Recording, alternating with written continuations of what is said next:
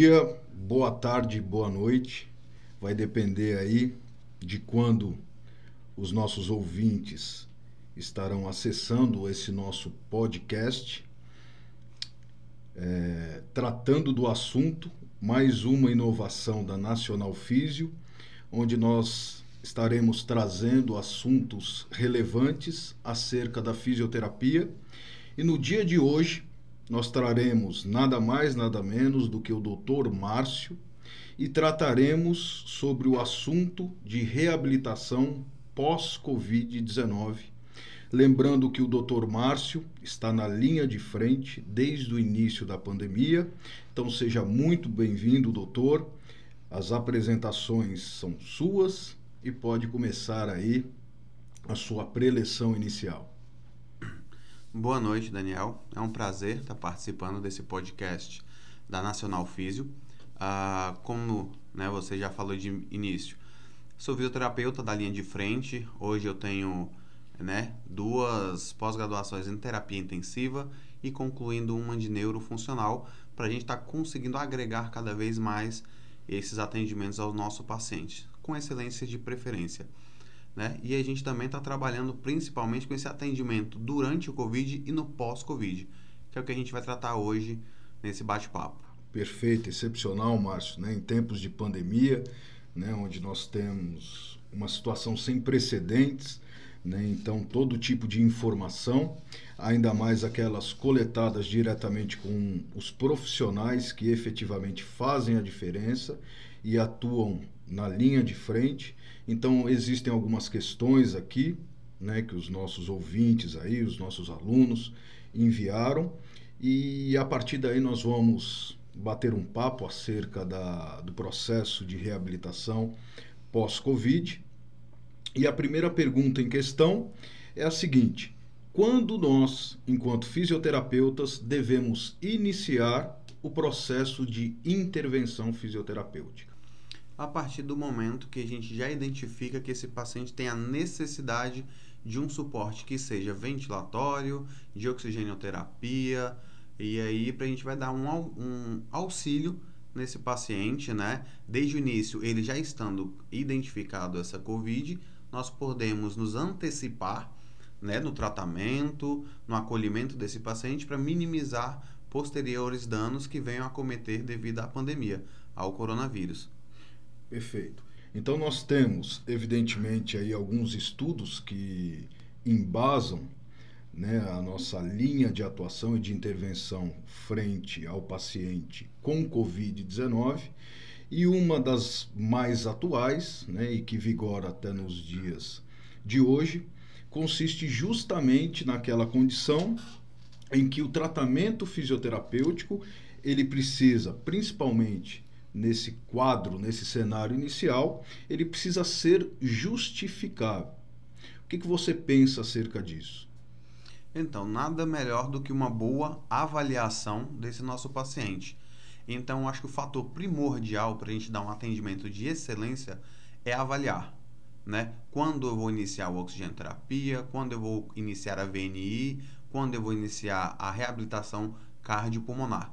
Então, é um atendimento muito individual de cada paciente e que depende muito mais da nossa avaliação, da nossa expertise, do que qualquer outro fator.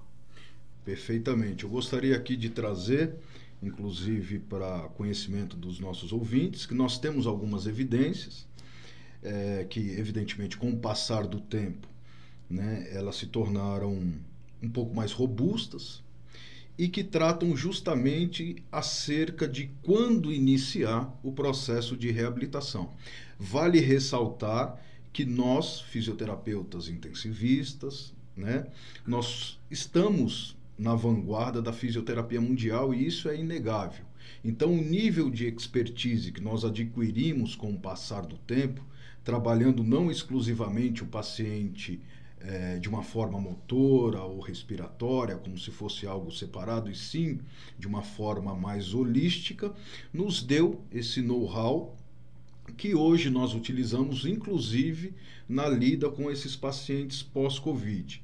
Eu gostaria de trazer aqui duas, três evidências científicas né, que tratam acerca justamente desse tópico de quando iniciar né, o processo de reabilitação, respeitando, é, evidentemente, né, as nuances e as particularidades né, de cada profissional em diversos locais do mundo. A primeira delas é o consenso alemão de fisioterapia respiratória, seguida também do consenso é, chinês, também de fisioterapia respiratória, que fala justamente acerca é, da necessidade de postergarmos um pouco mais o processo de reabilitação, haja vista que nós, segundo esses, esses dois consensos, apresentaríamos uma alta carga inflamatória. Essa informação também é ratificada através da força-tarefa, ou da Task Force, da Sociedade Respiratória Europeia e da Sociedade Norte-Americana de Cirurgia Torácica, que também pondera justamente acerca desses, desses, dessas questões relacionadas a um tempo mais seguro. Vale lembrar que efetivamente, dado as diferenças, as discrepâncias existentes entre os profissionais de cada local, no Brasil a lida com esse tipo de paciente é diferente né, tal qual foi dita aí pelo Dr. Márcio, onde muitas vezes, inclusive no pós-Covid, a partir do momento em que o paciente ele recebe alta do hospital, nós já recepcionamos esse paciente a pedido médico e anteriormente também, durante o processo inflamatório, né, o processo é, onde a carga viral ainda é alta, solicitação tanto por parte dos médicos quanto por parte é, dos familiares nesse sentido de prevenção. Então aí só alguns dados para mostrar que é, de uma forma geral nós temos alguns estudos que falam acerca dessa condição do processo inflamatório, que segundo esses estudos pode perdurar por até dois meses, até um pouco mais, a depender, mas que de fato eles traduzem esse tipo de trabalho de forma segmentada.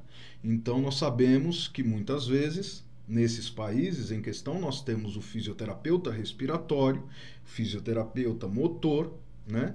E portanto, talvez essa seja uma, um dos motivos que eles sejam aí é, tão reticentes né, quanto ao atendimento, uma vez que, notadamente, nós temos aí excepcionais resultados quando esse atendimento é feito de forma precoce, evidentemente respeitando né, as características individuais, as condições clínicas que os nossos pacientes eh, se encontram e entendermos de fato que cada paciente, em especial né, nesse tipo de, de, de patologia vai apresentar sintomas e sinais totalmente diferentes, o que leva àquela condição da necessidade plena da individualização do atendimento.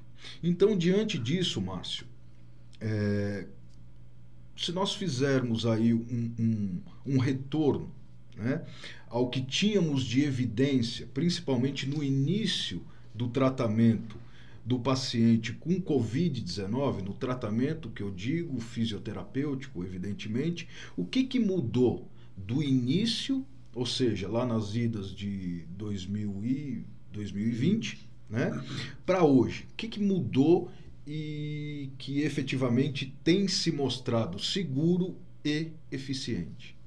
Ah, um, acho que um dos fatores principais que gerou muita polêmica no início da pandemia foi o uso da VNI e do catéter nasal de alto fluxo, devido às alegações de geração de aerossol. E a gente consegue é, hoje é, ver, e tanto que foi ah, autorizado, né, vamos dizer assim, por alguns órgãos, que hoje é, o uso é indicado, né? O que vai nos permitir ser um uso seguro desse paciente é o que nós sempre abordamos, uma avaliação individual. né? A, a gente, né? Eu também sou da linha de frente, vamos dizer assim, da, da, atenção domiciliar desses pacientes com Covid. Então, eu atendo paciente com Covid em casa.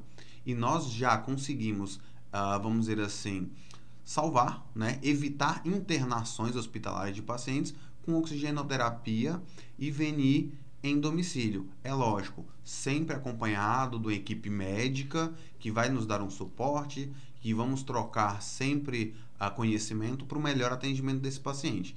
Então, no começo foi muito polêmico o uso de ventilação mecânica não invasiva, o uso do catéter nasal de alto fluxo, e hoje uh, é muito bem indicado. E nós temos alguns estudos, Daniel. Se você for acompanhar em Portugal, se eu não me engano, é, que tinha a questão da ah, mas eu vou usar um BIPAP para fazer uma VNI e vou dispersar aerossol. Foi feito um estudo em Portugal com 1.600 pacientes. É, e por incrível que pareça, se a gente perguntar quantos profissionais da saúde se contaminaram com VNI, pessoal, se assustem, nenhum profissional da saúde. Em 1.600 pacientes uh, que fizeram a VNI. Então é lógico, né? Tem a questão da EPI, tem a questão dos cuidados de cada um e o cuidado com o uso, como a gente falou. A avaliação é tudo, o uso é individual. A gente não pode usar receita de bolo. Então acho que o que mais pegou um diferencial muito grande foi a VNI, que hoje tem nos ajudado bastante associado à equipe médica, à oxigenoterapia, a manter os pacientes em casa com a sua família e conseguindo é, sarar né, melhorar da Covid.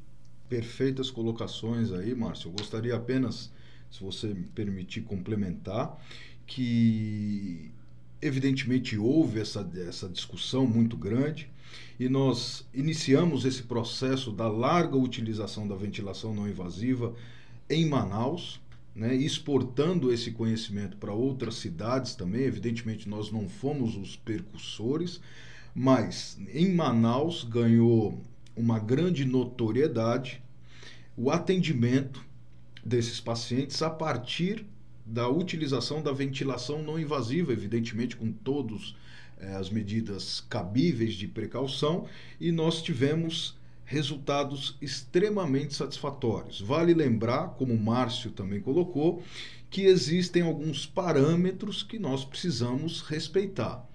É, a ventilação não invasiva, de uma forma geral, em sua indicação, em sua contraindicação, não mudou por conta da pandemia. Se fez necessário, evidentemente, alguns ajustes. Entretanto, o trial, que todos falam de uma tentativa, vamos colocar assim, da utilização da ventilação não invasiva por 30 minutos, né, visa, entre outras coisas, evitar que a ventilação não invasiva postergue a intubação orotraqueal, que aí nós bem sabemos que efetivamente vai aumentar a taxa de mortalidade e alguns sinais eles precisam ser muito bem verificados, principalmente quando você faz o uso da ventilação não invasiva e você não tem, não obtém resultados satisfatórios no que tange a redução da frequência respiratória, no que leva, por exemplo, ao aumento né, da, do, esforço realizado pela musculatura respiratória com volumes correntes acima de 9 ml por quilo, que vai efetivamente cair naquele fenômeno, né, vamos colocar assim, naquele conceito melhor do que fenômeno, chamado PECILE, que seria uma espécie de lesão auto-infligida pelo paciente, que todos hoje estão falando acerca desse assunto. Então, a ventilação não invasiva, de fato, foi nos primórdios, né, muito contestado, e hoje nós observamos né, que, que isso não que tenha caído por terra, mas que houve uma modificação profunda e acredito eu que isso eh, se deva principalmente pela nossa expertise enquanto profissionais que trabalhamos frente a essas questões eh, do Covid-19. Continuando aqui. Só fazer um, um complemento, Daniel. É, conforme lógico, né? A gente não usava a ventilação invasi não invasiva no início da pandemia.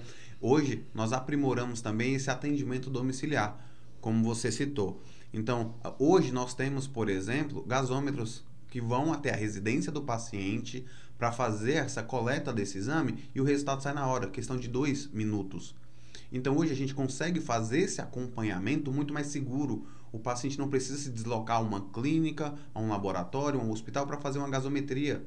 Então ele está no conforto da sua casa, a gente consegue fazer esse exame, a gente consegue acompanhar, como você falou, é, frequência respiratória, saturação, frequência cardíaca, os sinais vitais, para dar um suporte a esse paciente. E como você citou, a, a expertise é o que leva à excelência. Então a gente vai avaliar, vamos segurar pacientes sem condição em casa? Convenir? Não. E é isso que a gente tenta abordar com os nossos colegas. Deu 30, 60 minutos, pessoal, não tiver, tivemos melhora nas nossas condições no meu paciente, é hospital, tá? Nós não temos que postergar e também no ambiente hospitalar postergar uma VNI além disso, que o nosso paciente vai ser quem mais vai sofrer com esse postergar. Perfeito. É, continuando assim, quais seriam os marcadores que você, Márcio, considera mais importantes ou mais relevantes quando no planejamento de um processo de intervenção fisioterapêutica? A gente tem que ver principalmente que ele, os nossos pacientes uh, geralmente alegam é um desconforto respiratório, uma falta de ar ou dor ao respirar ou ao fazer uma respiração profunda. E a gente tem notado muito a questão da falte hum. né? A, a fraqueza adquirida na unidade de terapia intensiva. Então a gente já acompanhou alguns pacientes e aí com indicação de saiu do hospital alta para casa, no dia seguinte a gente já está fazendo esse acompanhamento fisioterapêutico, tá ok? Então é, a gente vai estar tá usando nesses pacientes tanto como é a nossa expertise brasileira, vamos dizer assim, a fisiomotora associada a fisioterapia respiratória. Nós não, eu, Márcio, e eu, né, pelo que eu conheço do professor Daniel Xavier, não conseguimos distinguir uma terapia da outra. É uma associada à outra. Para a gente estar tá melhorando, e aí a gente vai avaliar capacidade é, respiratória desse paciente. E o que, que acontece? Todos nós, né, todos os profissionais têm condição de fazer uma espirometria? Todos os pacientes têm condição de fazer uma espirometria? Não. Então a gente vai usar os recursos que nós temos. Uh, vamos fazer alguns testes mais simples de tosse, vamos fazer manovacometria e a gente vai usar para termos referência desse tratamento desse paciente. E aí, com o nosso acompanhamento, a gente vai dar um feeling para esse paciente e vamos ter dados, que infelizmente hoje é né, uma doença muito nova, a gente não tem ainda dados concretos de muita coisa. Perfeito. Então, aproveitando o gancho que você falou acerca da FAUT, né? Nós tivemos aí uma grande possibilidade, né, uma honra muito grande de participarmos de uma publicação ainda em abril de 2020, é, em conjunto com diversos pesquisadores da Universidade Federal da Bahia, onde nós falávamos justamente sobre a necessidade, em um determinado momento, de nós abordarmos a mobilização precoce nesses pacientes, uma vez que, em média, eles permanecem de 16 a 18 dias na unidade de tratamento intensivo sob ventilação mecânica.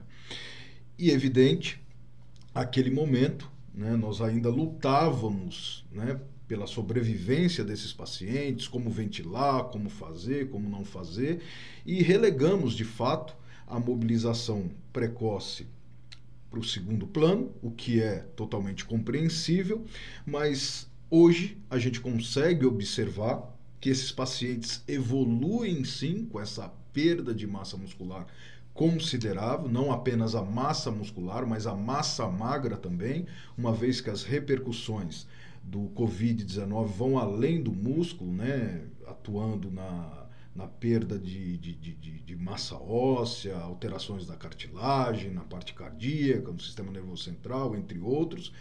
E esses pacientes né, estão saindo com essa condição da fraqueza adquirida na unidade de tratamento intensivo e essa fraqueza ela tem sido observada por períodos longos de tempo, algo que nós já percebíamos, já conhecíamos, já reconhecíamos como PICs naqueles pacientes críticos, que é aquela questão da pós-intensive care síndrome, e que agora, só a título de, de elucidação, né, para pacientes com Covid-19, nós temos o anacron né, chamado PAX, né, que seria similar ao, às PICs, né, são aquelas condições sindrômicas, onde o paciente vai apresentar uma série de alterações em diversos domínios orgânicos, não apenas no neuromúsculo articular, mas também a parte de a parte psiquiátrica, a parte de enfim, de sistema nervoso central, cognitivo, entre outras coisas, e nós entramos com esse nome novo,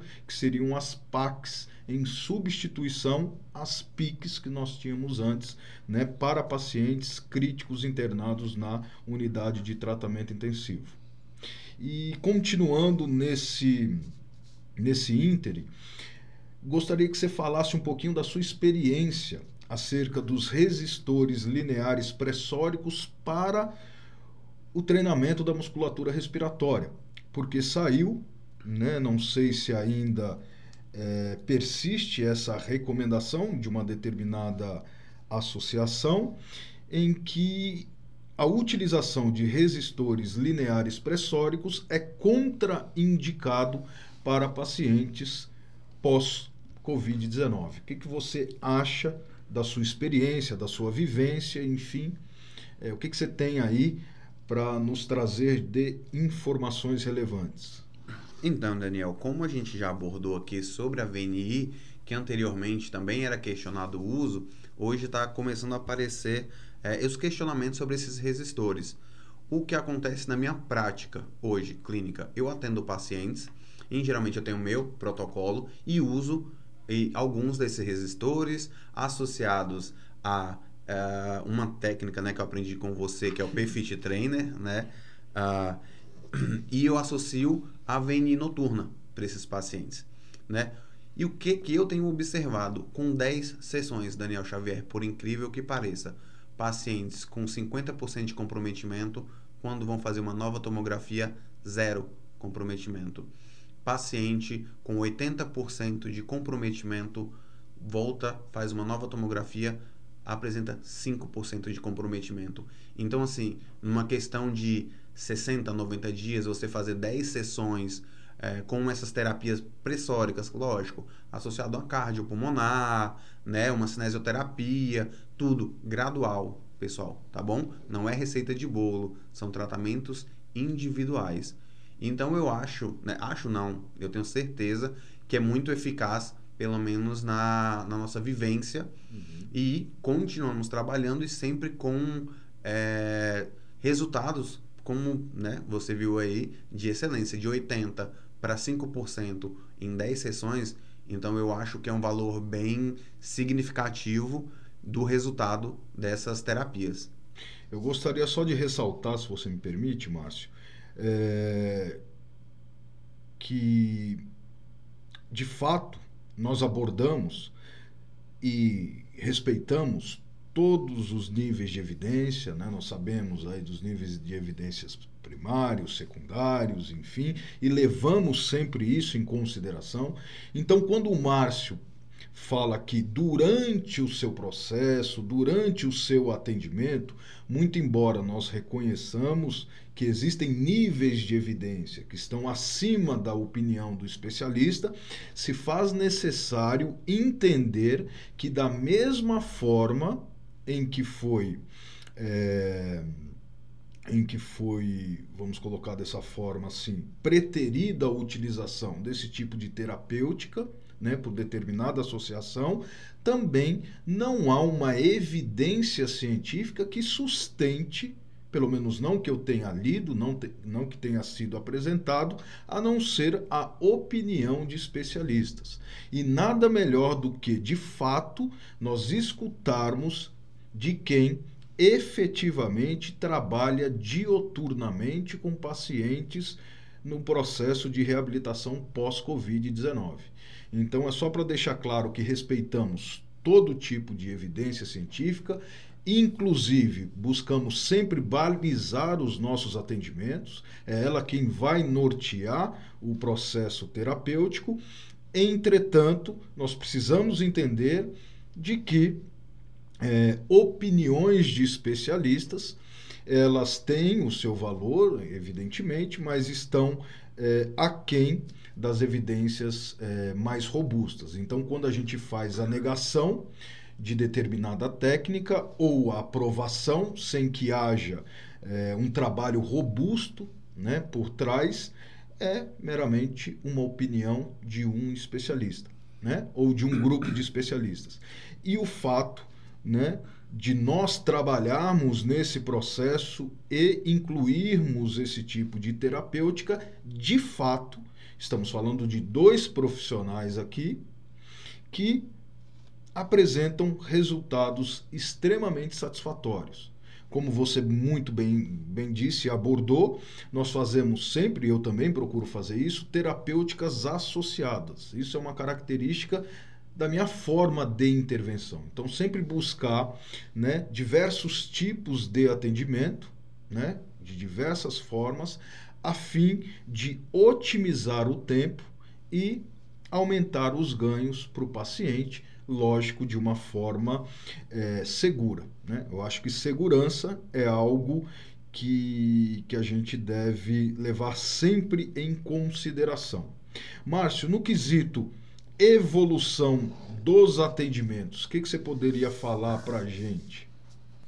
Então, Daniel, uh, eu tenho acompanhado pacientes acamados e aí eu vou fazer um dizer um relato meu de uma paciente que eu comecei a usar esses resistores lineares, a paciente não conseguia colocar o, o aparelho na boca. Eu colocava esse aparelho na paciente e a paciente fazia esse treino respiratório, né? Esse treino muscular e após, como eu falei, geralmente eu tenho, sigo meu, a, a, minha conduta que eu vou traçando com o paciente, eu faço 10 atendimentos, reavalio e aí vamos dar continuidade, vamos indicar por um centro de reabilitação com mais estrutura, vamos indicar uma alta, não sei. Então, desse, um exemplo desse paciente acamado é, com 10 sessões, conseguir né, uh, tirar essa paciente da cama, conseguir melhorar a qualidade de vida dela, sedestar na cadeira de rodas, ela fazer o próprio exercício segurando o aparelho. Lógico, pessoal, foi de uma sessão para outra? Não, é gradativo. Um dia eu segurei, o segundo eu segurei, o terceiro eu segurei, o quarto, vamos tentar? Vamos, conseguiu. E na décima sessão, por incrível que pareça, eu já consegui fazer ortostatismo com essa paciente. Então, como a gente sempre aborda, não é apenas eu chegar e fazer um treino respiratório. Ah, eu sou físio-respiratório, eu sou físio-motor. Tá, a gente não consegue melhorar ou dar um feeling muito melhor para esse paciente associando os dois? Eu comecei com respiratório. Esse paciente foi me dando um feeling, opa, estou melhorando, vamos sedestar beira-leito, sedestou beira-leito, opa, ganhamos. Vamos fazer uma ortostase com auxílio?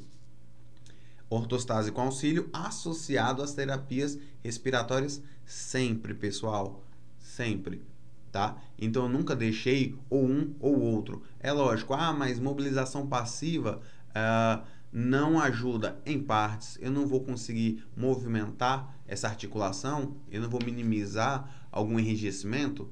Sim. Então isso uh, é um ponto a gente se pensar no pós porque vai adiantar eu tratar respiratório e depois meu paciente está todo travado, duro, rígido, numa cama? Você concorda que o trabalho vai ser maior no pós? Sem dúvida. Então a gente. É, eu sigo essa linha. Se o paciente está acamado, vamos lá. Vamos. Segundo passo: sedestar. Venci.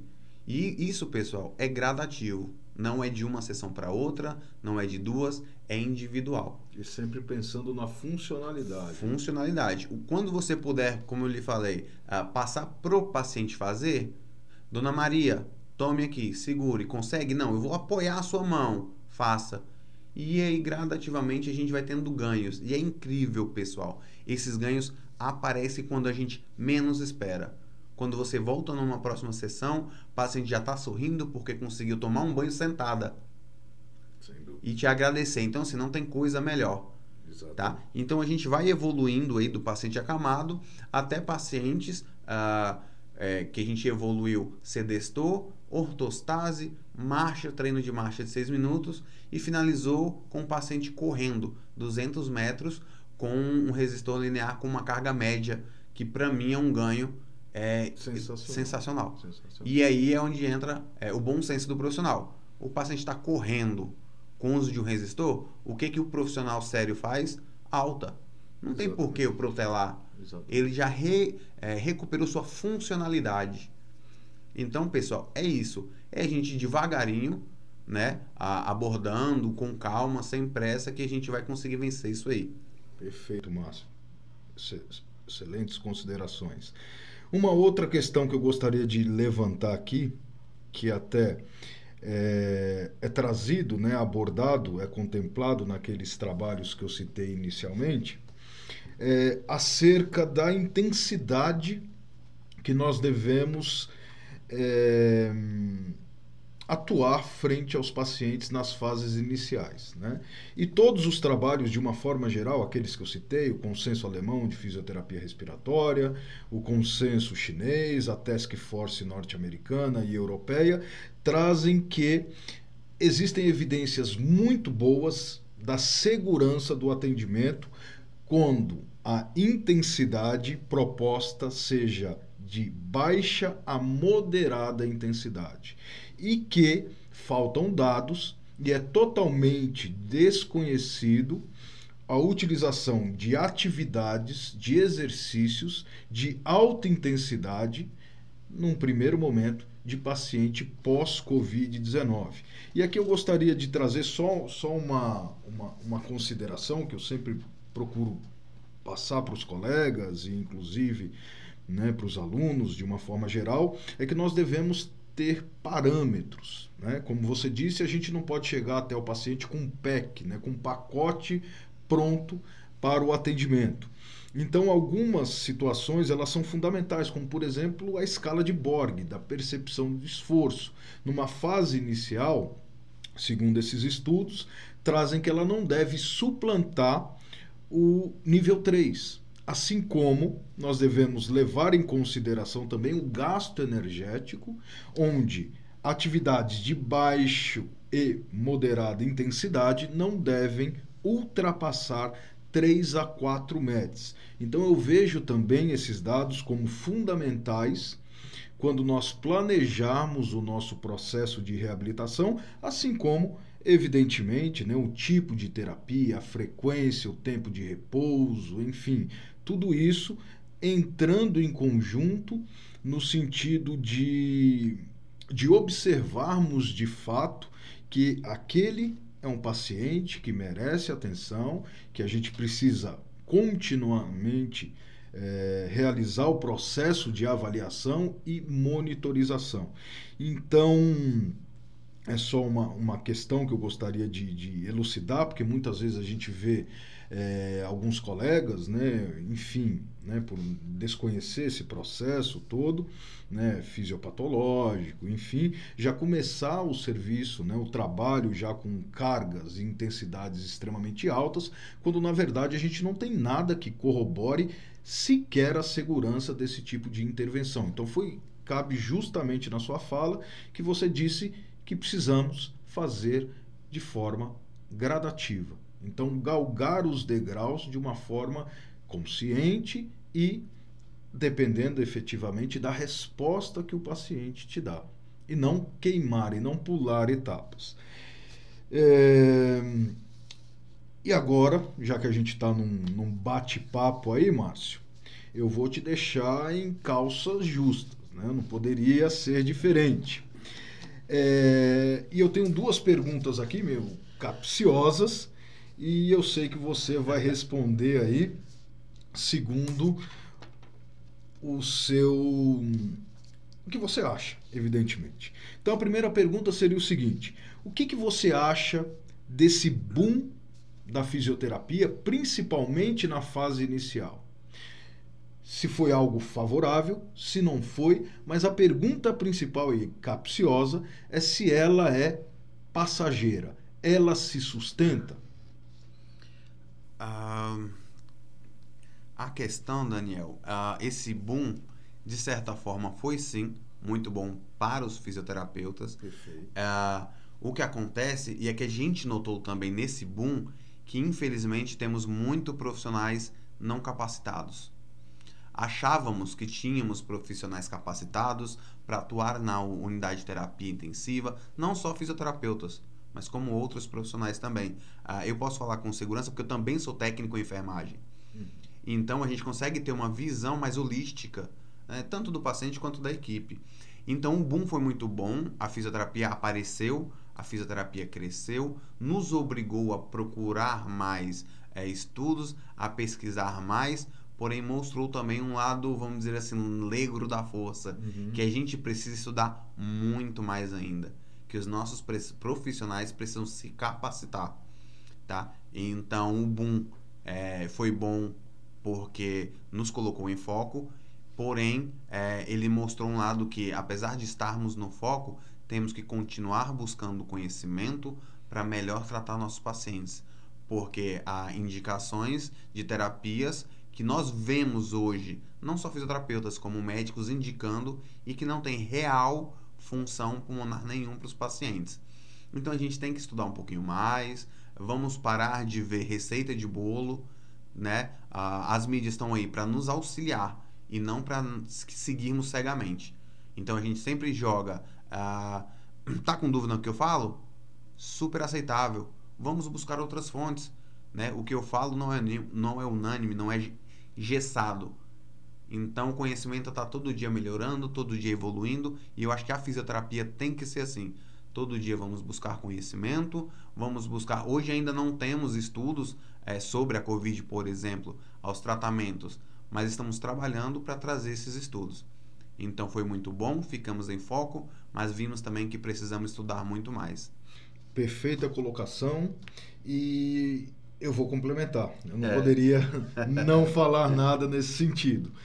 É, esse boom foi maravilhoso, né? Porque era algo que nós precisávamos, né? Dessa maior visibilidade, não apenas é, quando citado, né? Quando fazemos referência à sociedade, em reconhecer o fisioterapeuta, aquele que trabalha junto ao ventilador mecânico, aquele que trabalha dentro da unidade de tratamento intensivo, no hospital, mas também os nossos colegas, né? outros profissionais da área de saúde, a reconhecer o, a qualidade e a capacidade técnica apresentada por nós fisioterapeutas.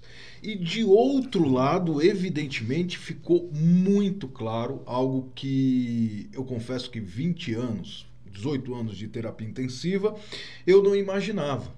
Né, que foi justamente a nossa falta de preparo básico em determinadas circunstâncias. Então nós ficamos batendo muito tempo e se a gente voltar né, nos períodos de, de março, abril, isso fica é, notório, em que fazemos vídeos demonstrativos de como nos paramentarmos e desparamentarmos. Então fica sempre aquela pergunta: será que a gente nunca utilizou a EPI de forma correta?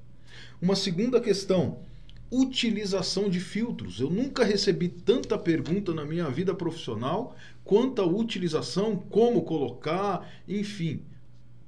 Parece que nós nunca fizemos utilização desse tipo de artefato. Então mostrou de fato gaps enormes, não apenas no nosso processo da utilização, por exemplo, é, nessas questões, mas também no fato que eu sempre busquei alertar, principalmente aqueles mais próximos a mim, os alunos, enfim, de que nós fisioterapeutas não tratamos doença. Nós tratamos disfunções provenientes da doença. Isso ficou muito claro quando, ao recepcionarmos o paciente no primeiro momento, não sei se você lembra, nós ventilávamos praticamente todos os pacientes, sem distinção alguma, como se fossem portadores da síndrome de desconforto respiratório agudo, quando na verdade, muitas vezes bastasse que nós fizéssemos o nosso trabalho de fisioterapeutas, que se dá, além de outras coisas, o cálculo, a avaliação da mecânica ventilatória. Então isso ficou muito claro para mim que embora nós tínhamos e detínhamos muito conhecimento, né, isso também serviu para que a gente é, pudesse meio que redis, é, direcionar, tomar uma nova rota a fim de efetivamente é, entender de uma vez por todas que clínico trata da, o médico trata da parte clínica, trata da doença. E o fisioterapeuta trata das disfunções provenientes. Então, às vezes eu paro e me pergunto quantas vidas poderiam ser salvas. Evidentemente que não é uma questão é, unifatorial, ela é multifatorial. Mas se nós, beira-leito, realizássemos o que é nossa obrigação, que seria a monitorização, né, a verificação de dados, por exemplo, da mecânica ventilatória. Será que isso seria impactante?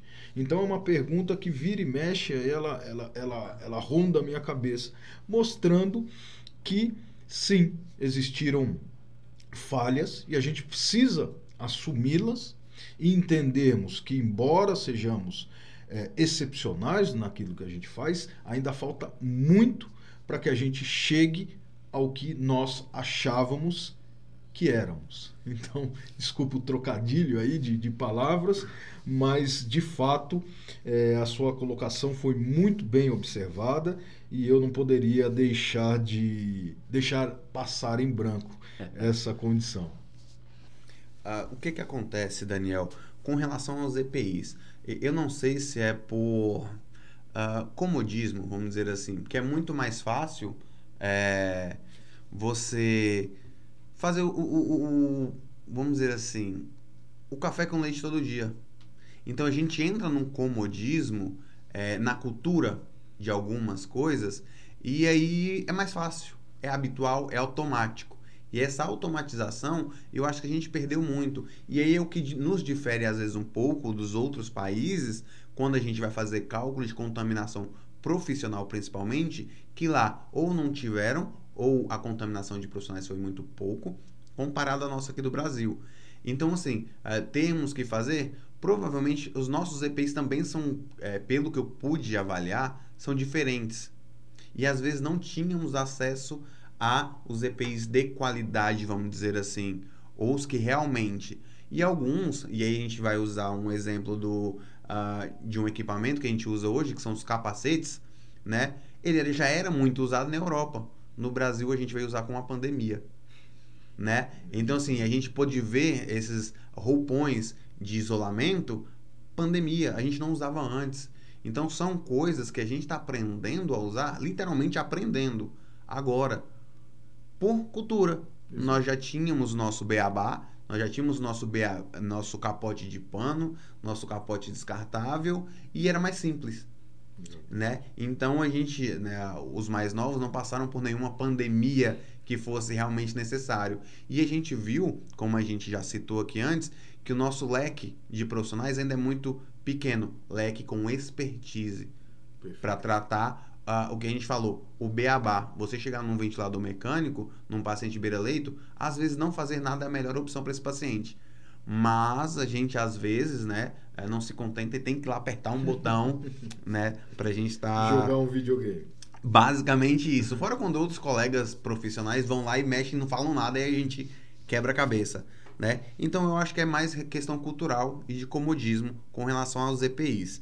Né? Com relação aos filtros, é uma guerra constante, porque infelizmente a gente tem colega que não sabe diferenciar um filtro barreira de um filtro HMF tá? Então ainda tem essa muita briga de ah, vamos colocar um filtro HMF no ramo ex e outro lá no paciente para umidificar, mas tem a questão da resistência. E aí, uhum. coloco ou não coloco? E quando não vem a questão, né? Eu coloco um EPA, ops, não tem EPA. E aí? Então a gente tem essa questão logística que a gente também tem que trabalhar muito, Daniel. Então vai muito né, do real e do ideal, Exato. que eu tenho trabalhado bastante com os alunos. É lógico, a gente trabalha sempre em busca da evidência científica ao lado da evidência científica. Porém, às vezes a evidência científica está um pezinho atrás da gente e temos que ser é, ter bom senso e sermos humanos em alguns momentos. Perfeito. E aqui, né, para apimentar ainda um pouco mais, eu vou tocar na ferida. Márcio, lógico, né? Uma história sem precedentes que nós estamos vivendo e que por necessidade, evidentemente, nós tivemos que recepcionar uma série de profissionais que não tinham o menor conhecimento, a, me, a, menor habilidade, vamos colocar assim, por trabalharem com outras especialidades, evidentemente, com paciente crítico. E o que, que você acha hoje? Naquele momento, sim, era imperioso, era necessário. Eu acredito que não houve um treinamento adequado. Né? Muitas vezes é, esses profissionais que nunca trabalharam em ambiente hospitalar ou com pacientes críticos foram jogados ali e faltando evidentemente aí é, um treinamento, enfim, um, acolhimento, vamos colocar assim, principalmente por parte dos profissionais mais velhos. Lógico que era uma situação caótica e que não dá para a gente colocar na conta também né, daqueles profissionais que estavam dioturnamente brigando ali. Mas o que, que você acha hoje desses profissionais que se dizem especialistas em Covid-19? O que me causa estranheza porque não existe né, a especialidade Covid-19, mas que muitas vezes a gente ouve, e principalmente daqueles profissionais que aprenderam a atuar, né, vamos colocar dessa maneira, na pandemia, dentro do ambiente hospitalar e com esses pacientes? Eu sei que é uma pergunta é, bem é, capciosa, é, bem capciosa, né? Justamente para tocar na ferida, né? Mas esse é meu papel aqui, né? Perguntar o que que você acha acerca desses profissionais que vendem hoje o produto de eu sou especialista em reabilitação do paciente com Covid. Ah, é um pouco complexo falar disso, Daniel, porque como você citou, não existe especialista em Covid, porque nem a gente sabe o que é realmente a Covid. Perfeito. Tem várias vertentes. A vertente pulmonar, a vertente circulatória, a, a vertente de sepse. Então ele afeta vários ramos. Então a gente não tem como ainda né? Uhum. Eu, você, a gente já trabalha diretamente, não só na linha de frente, mas no pós-Covid também. Não nos consideramos, penso eu, uhum. especialistas em Covid. Apenas dois profissionais que estão buscando sempre conhecimento para tratar melhor nossos pacientes pós-Covid. Então, assim, não existe é, hoje, no meu ponto de vista, especialista pós-Covid. Há profissionais com mais expertise e outros com menos. A, a gente está na linha de frente do hospital, é lógico, a gente tem esse feeling, mas a gente tem que ver que o perfil hospitalar é diferente do perfil domiciliar, vamos dizer assim, né? Eu tô ali numa ventilação mecânica é, hospitalar, eu saí, eu já vou ter um novo perfil de paciente no domicílio, o sistema de oxigenação é diferente, o sistema de ventilação mecânica é diferente. Será se o nosso profissional que estava ali no beira-leito hospitalar vai saber atender esse paciente beira-leito domiciliar? Né? Uhum. Então é um leque muito grande. Então não creio que existam especialistas em Covid, né? Agora profissionais que estão buscando conhecimento para melhorar esse atendimento. E o que eu gostaria de deixar claro aqui que nem, de nenhuma forma eu sou contrário à inserção desses profissionais, uma vez que foi extremamente necessário e a gente pôde observar potencialidades mil de outros profissionais que nunca, inclusive, trabalharam com os pacientes críticos. Então, eu gostaria aqui de agradecer imensamente a sua participação, foi um enorme prazer. É um profissional que, além de meu amigo particular, eu gosto muito e respeito o trabalho e gostaria de é, mandar um forte abraço para os nossos ouvintes. Fiquem ligadinhos aí no podcast da Nacional Físio, tratando do assunto onde nós traremos sempre assuntos relevantes para a fisioterapia. Um forte abraço para vocês e Até a próxima. Queria agradecer o convite da Nacional Físio, Daniel Xavier. É uma honra estar aqui presente né, com vocês, o Daniel, meu mestre, e que a gente vai estar sempre trazendo o que é melhor para você, é, ouvinte, aluno, colega, né, o que está de mais atual, a Nacional Físio está trabalhando para trazer para você. Muito obrigado e até a próxima. Até.